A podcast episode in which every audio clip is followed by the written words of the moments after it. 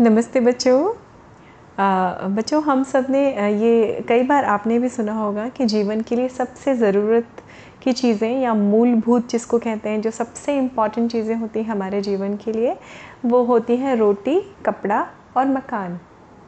Right रोटी मतलब खाना कपड़ा, यानी अपना शरीर या तन ढकने के लिए हमें जिस कपड़े की आवश्यकता होती है वो, और मकान मतलब जो, हमें रहने के लिए शेल्टर मकान मकान कैसा भी हो सकता है, छोटा भी हो सकता है, बड़ा भी हो सकता है, एक झोपड़ी भी हो सकती है, एक छोटा सा शेल्टर भी हो सकता है, जैसा जिसको वहाँ में तो हम तो इस तरह से हमारे जीवन की जो सबसे ज़रूरत की चीज़ें होती हैं, वो तो ये तीन चीज़ होती है बच्चों, और इन्हीं तीन चीज़ों के लिए हम सब आप तो बच्चे हैं बच्चों लेकिन आप देखिए सबके मम्मी पापा जैसे जैसे हम बड़े होते हैं इन मूलभूत तीन चीज़ों के लिए जो जीवन की सबसे इंपॉर्टेंट चीज़ है इन्हीं के लिए हम क्या करते हैं? मेहनत करते हैं। आ, आ, आप सबके अपने अपने काम होते हैं काम करके पैसे कमाते हैं क्योंकि हर इन तीनों चीज़ों की भी हमें कीमत अदा करके आ, उसको पाना होता है। ठीक है? तो ऐसे ही हमारी आज की कहानी है, जो हमें थोड़ा सा सिखाएगी, वो हम बाद में बात करेंगे कि क्या सिखाएगी। तो ये बात है हरियाणा की। हरियाणा में भाई बहुत सारे व्यापारी भी हुआ करते थे। हरियाणा बच्चों, आपको पता है कहाँ है? हमारे इंडिया के मैप में बिल्कुल नॉर्दर्न साइड में है, नॉर्थ नॉर्थ वेस्ट की साइड में है, ठीक है? दिल्ली दिल्ली दिल्ली के ऊपर पंजाब पंजाब के ऊपर हरियाणा। तो हरियाणा का एक बॉर्डर जो है वो अ, कश्मीर जम्मू एंड कश्मीर से शेयर करता है। थोड़ा सा हिमाचल प्रदेश के संग शेयर करता है और काफ़ी हिस्सा जो है पंजाब के साथ भी शेयर करता है। तो ये हमारा छोटा सा स्टेट है हरियाणा जहाँ बिजनेसमैन बहुत रहते हैं और हरियाणा की से आज की डेट में अगर हम बात करें तो बच्चों स्पोर्ट्स में भी बड़े बड़े लोग आते हैं जो स्पोर्ट्स में पार्टिसिपेट करते हैं वो हरियाणा के होते हैं। तो खैर, ये हरियाणा की जो बात मैं आपको आज बताने जा रही हूँ कहानी, ये बहुत पुरानी है। ये उन दिनों की है बच्चों, जब ज़्यादा व्हीकल्स नहीं हुआ करते थे ट्रांसपोर्टेशन के लिए, सामान लाने ले जाने के लिए तो जब व्हीकल्स नहीं होते थे, जब कम्यूट कैसे करते थे व्यापारी? क्योंकि सामान तो ले जाके बेचना ही पड़ता है आपको बच्चों। अब दुकानें खुल गई हैं, शहर शहर गाँव गाँव में दुकानें खुल गई हैं। पहले के समय में बच्चों क्या होता था कि खुद बिजनेसमैन कई बार ऐसा काम करते थे कि खुद ले जा के अपना सामान ग्राहकों तक मतलब कस्टमर तक पहुँचाते थे। तो ऐसे हमारे एक सेठ जी थे, जो बड़े चुस्त दुरुस्त थे और वो कमाने का कोई भी मौका छोड़ते नहीं थे, है ना? उनको हमेशा बिज़नेस उन करना उनको बड़े अच्छे से आता था। उन लाला जी का नाम था लाला रलिया राम। लाला रलिया राम जो थे, वो अपना, उनके पास एक बड़ा हट्टा कट्टा सा गधा था। उस गधे को वो खूब अच्छे से खिलाते थे, गधा यानी डोंकी और वो उस पर सामान लाद देते थे और उसके साथ में धीमे धीमे चल के गाँव से गाँव, जहाँ जहाँ उनको जाना होता था, जाते थे। क्योंकि वो ज़मीन जो थी वहाँ की, हरियाणा की, उस समय में काफ़ी बंजर हुआ करती थी। बंजर मतलब नॉन एग्रीकल्चरल लैंड जिसको बोल सकते हैं हम, जिसमें खेती नहीं होती है और पक्के रास्ते भी नहीं होते थे तो उन्हीं कच्चे रास्तों से लंबी लंबी यात्रा करके जाना पड़ता था उनको। तो क्या होता था कि आप खुद अगर सामान उठा के चलेंगे तो आप थक जाएँगे। तो ऐसे ही वो एक बार लाला रेलिया राम जो है वो सामान लेके अपना चलते चले जा रहे थे। अब उनके गधे पे उनका सामान लदा हुआ था, गधा पे चलता जा रहा था। चलते चलते चलते चलते उन्होंने देखा, एक पेड़ के नीचे थोड़ा सा, एक पेड़ पड़ा तो उन्होंने थोड़ा सा सस्ता लिया। अब वो अपने गधे का भी बड़ा ध्यान रखते थे बच्चों, क्योंकि गधा, गधे के थ्रू ही तो वो अपना सामान इधर उधर लेके जाते थे तो बड़े प्यार से उस गधे को रखते थे। उस गधे को खिलाते पिलाते थे अच्छे से उसकी साफ़ सफ़ाई का ध्यान रखते थे। खैर, वहाँ पे वो बैठे थे दम लेने के लिए, तभी उन्होंने देखा उनके सामने से एक आदमी जा रहा था और उसकी पीठ पे उसने खूब सारा वज़न लादा हुआ था। तो धीमे धीमे चल रहा था। नेचुरली जब आप बहुत सारा वेट डालते हैं, अपने ऊपर कंधों पे उठाते हैं तो आपकी स्पीड थोड़ी कम हो जाती है ना बच्चों वेट के कारण आपको थोड़ा संभल संभल के चलना पड़ता है।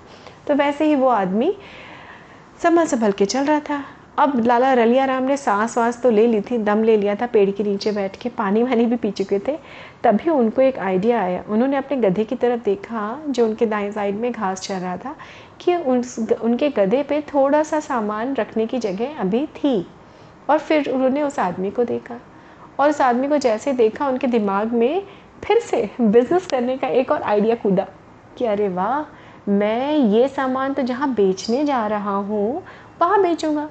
ये अब ये रलिया राम अपने मन में सोच रहे हैं आ, क्यों ना मैं रास्ते में भी पैसे कमा लूँ? इस इस मौके को क्यों हाथ से जाने दूँ? और ये सोचते ही उन्होंने उस आदमी को आवाज़ लगाई अरे ओ भाया कट्ठे जा रहा है इधर आ इधर आ इधर आ। तो वो बोला अरे भाई जो आदमी जा रहा था वो भी अरे भैया क्या बताऊँ? तुम्हारे जैसा लकी तो हूँ नहीं मैं तो भाई सामान ढो के ले जा रहा हूँ। पास में गाँव है, वहाँ मुझे जाना है। तो बोलते हैं तो सेठ जी ने बोला, अरे, इसी के लिए तो बुला रहा हूँ। इधर आ आजा बैठ जा मेरे पास। दम ले ले, दो मिनट की पानी भी है मेरे पास। पी ले पी ले। अब वो आदमी भी रुक गया, पलट के वापस आया यू टर्न लेके, और वो लाला रलिया राम के पास बैठ गया। लाला रलिया राम ने उसको पानी दिया और पूछा कि, नाम क्या है तेरा? किधर को जा रहा है? बता तो सही। तो वो बोलता है कि भाई मेरा नाम तो जो है वो ढींगा राम है। मैं ढींगा राम हूँ, पास में बनिया है, वहीं का सामान लेके जा रहा हूँ तो बनिए की दुकान का।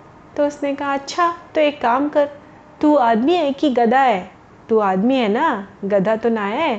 तो ढींगा राम बोला, है, तन्ने दिखाई नहीं पड़ रहा है कि मैं कौन हूँ? मैं आदमी हूँ, गधा थोड़ी ना हूँ।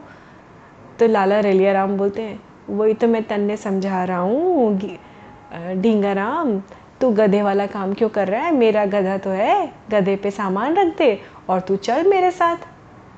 अब ढींगा राम को तो बड़ा अच्छा लगा उसने कहा। सच्ची? सच्ची बोल रहे हो सेठ जी? सच्ची बोलो तो मैं सामान लाद दूँगा। तो लाला लाला रेलिया राम ने बोला, बोल तो सच्ची रहा हूँ, लेकिन तुझे सच्ची मुच्ची के नोट भी देने पड़ेंगे हमारे को। ऐसे ना जाने दूँगा, है? काम काम करवा रहा है तू मेरे गधे से। तो अब ढींगा राम ने सोचा कि ये तो बड़ा चालू निकला, मुझे बुला के और कह रहा है, सामान ला दो गधे पे, अब तो वो पैसे भी ले रहा है। फिर अब वो सोच में पड़ गया। तो लाला रलिया राम ने बोला, सोच के रहा है? तन्ने समझ ना आई? मैं क्या कह रहा हूँ कि सामान लाद दे मेरे घर गधे पे और आधे रास्ते के पैसे दे देना मुझे, ऐसी क्या बात है? चल तुझे कम में दे दूँगा, लेकिन पैसे दे दे मुझे।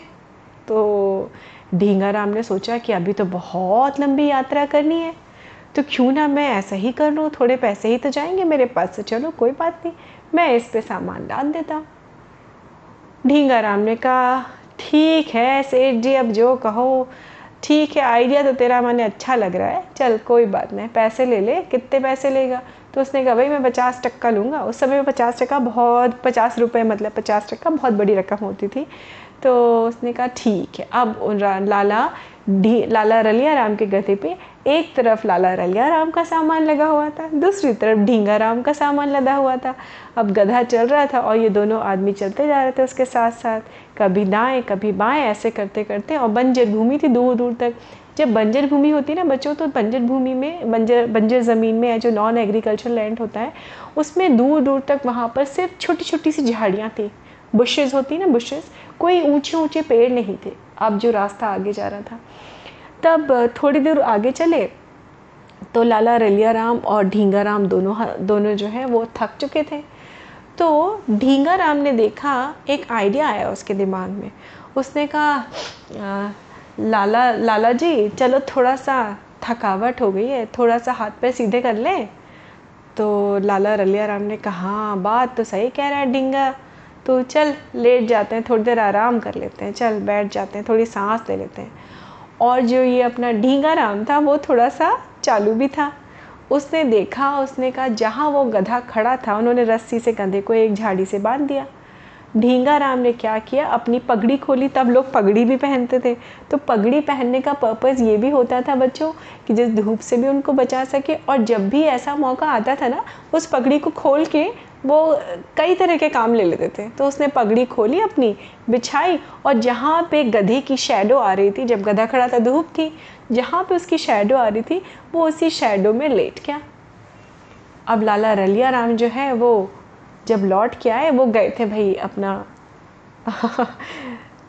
वॉशरूम के लिए या सुसु करना कह लीजिए उसको वो उसके लिए गए थे। जब उन्होंने लौट के आके देखा तो उनको बड़ा गुस्सा ही देख के कि तो उन्होंने बोला ए डिंगाराम तने ये क्या कर रहा है? तू कहाँ सो रहा है? तो उसने कहा कि बस थोड़ी सी सांस ले लूँ लाला जी। तो, तो तुम भी लेट जाओ तो पूरी ज़मीन है कहीं भी लेट जाओ। अब लाला रलिया राम को बड़ी गुस्सा ही देख के उन्होंने कहा अच्छा गधा मेरा उसकी छाया तू लेगा? तन्ने ना लेने दूँगा मैं छाया। ये मारे गधा है मेरी गधा मेरी छाया। तो लाला ढींगा ढींगा राम ने बोला, ये तो नाइंसाफ़ी है। लाला, पैसे दिए मन्ने? मैंने पैसे दिए गधे के, सामान ढोने के। और आप कह रहे हो ये गधा तुम्हारा और गधे की छाया भी तुम्हारी? तो लाला लरिया राम ने बोला, जो देख, तूने, तन्ने गधे पे सामान ढोने के पैसे दिए तूने गधे की छाँव के लिए पैसे ना दिए तू हट वहाँ से, वो मेरी जगह है। ये गधा मेरा है, मेरी जगह मैं इसकी छाँव में लेटूँगा। और ये कहते कहते उनका आर्ग्यूमेंट शुरू हो गया, लड़ाइयाँ शुरू हो गई। अब बच्चों दोनों ने, आओ देखा ना ताओ, मूर्ख थे दोनों दोनों ने लड़ना शुरू कर दिया कस कस के कस कस के। अब जैसे ही लड़ना शुरू किया, नाला रलिया राम ने तुरंत गधे की रस्सी खोली और बोले, ठीक है, तू कर ले जो मेरा, तू बिगाड़ सके मेरा कुछ, मैं ले जा रहा अपना गधा अपने साथ।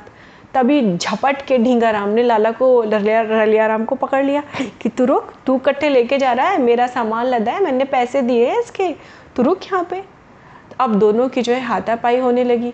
बहुत देर तक, पहले तो बात होने लगी, फिर हाथापाई होने लगी, लड़ाइयाँ करने लगे। किसके लिए लड़ाई लड़ाई कर रहे थे बच्चों वो गधे की छाया के लिए?